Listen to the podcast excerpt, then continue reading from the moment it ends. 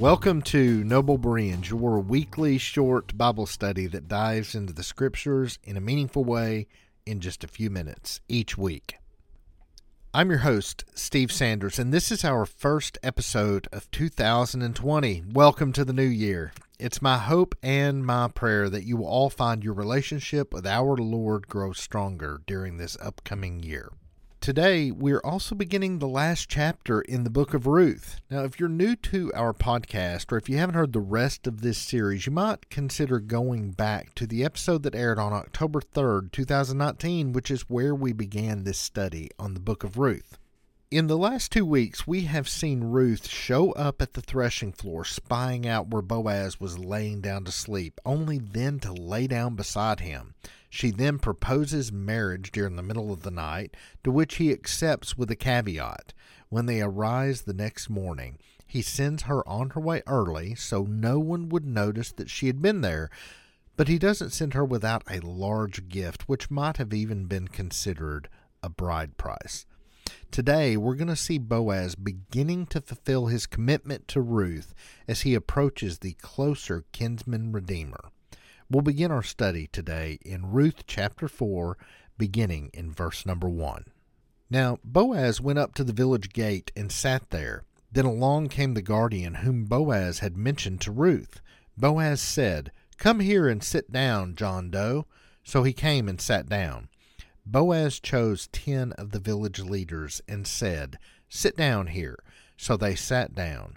Then Boaz said to the guardian, "Naomi, who has returned from the region of Moab, is selling the portion of land that belongs to our relative Elimelech.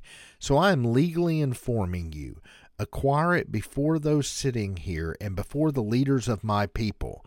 If you want to exercise your right to redeem it, then do so. But if not, then tell me so I will know, for you possess the first option to redeem it. I am next in line after you." He replied, "I will redeem it." Last week, we saw Boaz heading into town, and he was heading to the village gate. According to the Complete Jewish Bible Study Notes, the village gate in ancient Israel would have been a large area where the men of the city gathered, and it would have served as the city hall or the government center, and you would have seen both religious and civil duties taking place there. Boaz apparently picks this location so he can formally address the man who was a closer relation to Elimelech and a more appropriate kinsman-redeemer. Now, given the conversation that Boaz had with Ruth at the threshing floor, it doesn't seem that he's motivated to convince this man to marry Ruth, but rather to eliminate possible challenges to his honor. After arriving, Boaz soon sees the man passing by and calls him to come have a seat. Now, the NET version uses unusual language there for us to read in the Bible. He calls him John Doe, which isn't found in any other Bible translation that I've read. But the translators of the NET version explain this well. The Hebrew term that is used here is really a generic term and could have been translated, "Hey, so-and-so, come here," indicating that the man's name is really not important to the story. Once the man sits down, Boaz calls 10 village leaders or elders of the town to come join them. He's being as transparent and official as he can as he addresses this situation.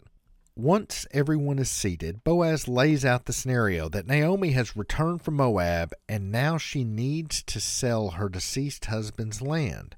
Because this man is Elimelech's closest relative, he's given that first opportunity to acquire or use that land. Boaz's angle as he approaches the man is that he is ready to exercise his right to buy the land as the second closest relative, if this closest relative, this John Doe, isn't going to acquire it.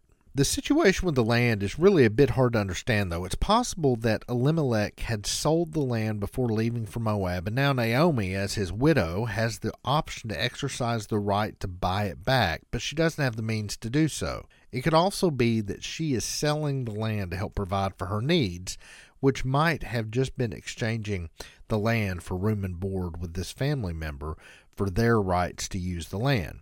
Now, given that the drought is over, this was likely a very appealing proposition.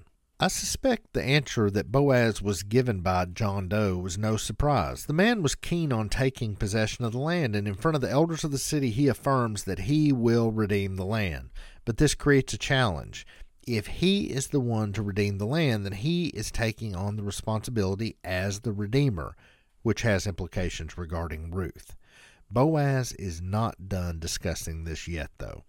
Next week, we're going to find out if Boaz, or the closer family member, becomes the redeemer for Naomi and for Ruth, a name not yet mentioned at the village gate. Now, given that this is widely known as a love story between Boaz and Ruth, it's not hard to see where this is going. But it's going to be interesting to see how we get there. If you're enjoying these short, to-the-point Bible studies, I'd once again like to ask if you would do me a favor and rate this podcast. Now, unfortunately, you can't rate it everywhere, but you can rate it on some of the listening platforms, such as Apple Podcasts.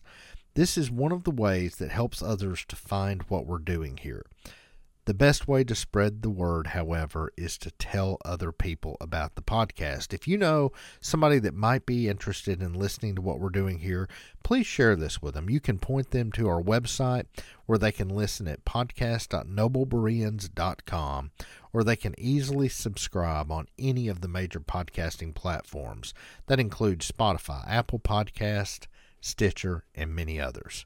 Remember, you can also get weekly updates through our Facebook page, and you can find a link to that in the show notes. If you're liking this study on the Book of Ruth, I'll also be publishing a study guide when we're done with the series. You can get a copy of that by subscribing on our site, which is noblebereans.com. That's NOBLEBEREANS.com. Finally, join us again here next week for our next episode. We're getting close to concluding this series on Ruth, and these final few lessons are going to have some interesting points in them. Until next time, love like him, live for him, and reflect his light into this world.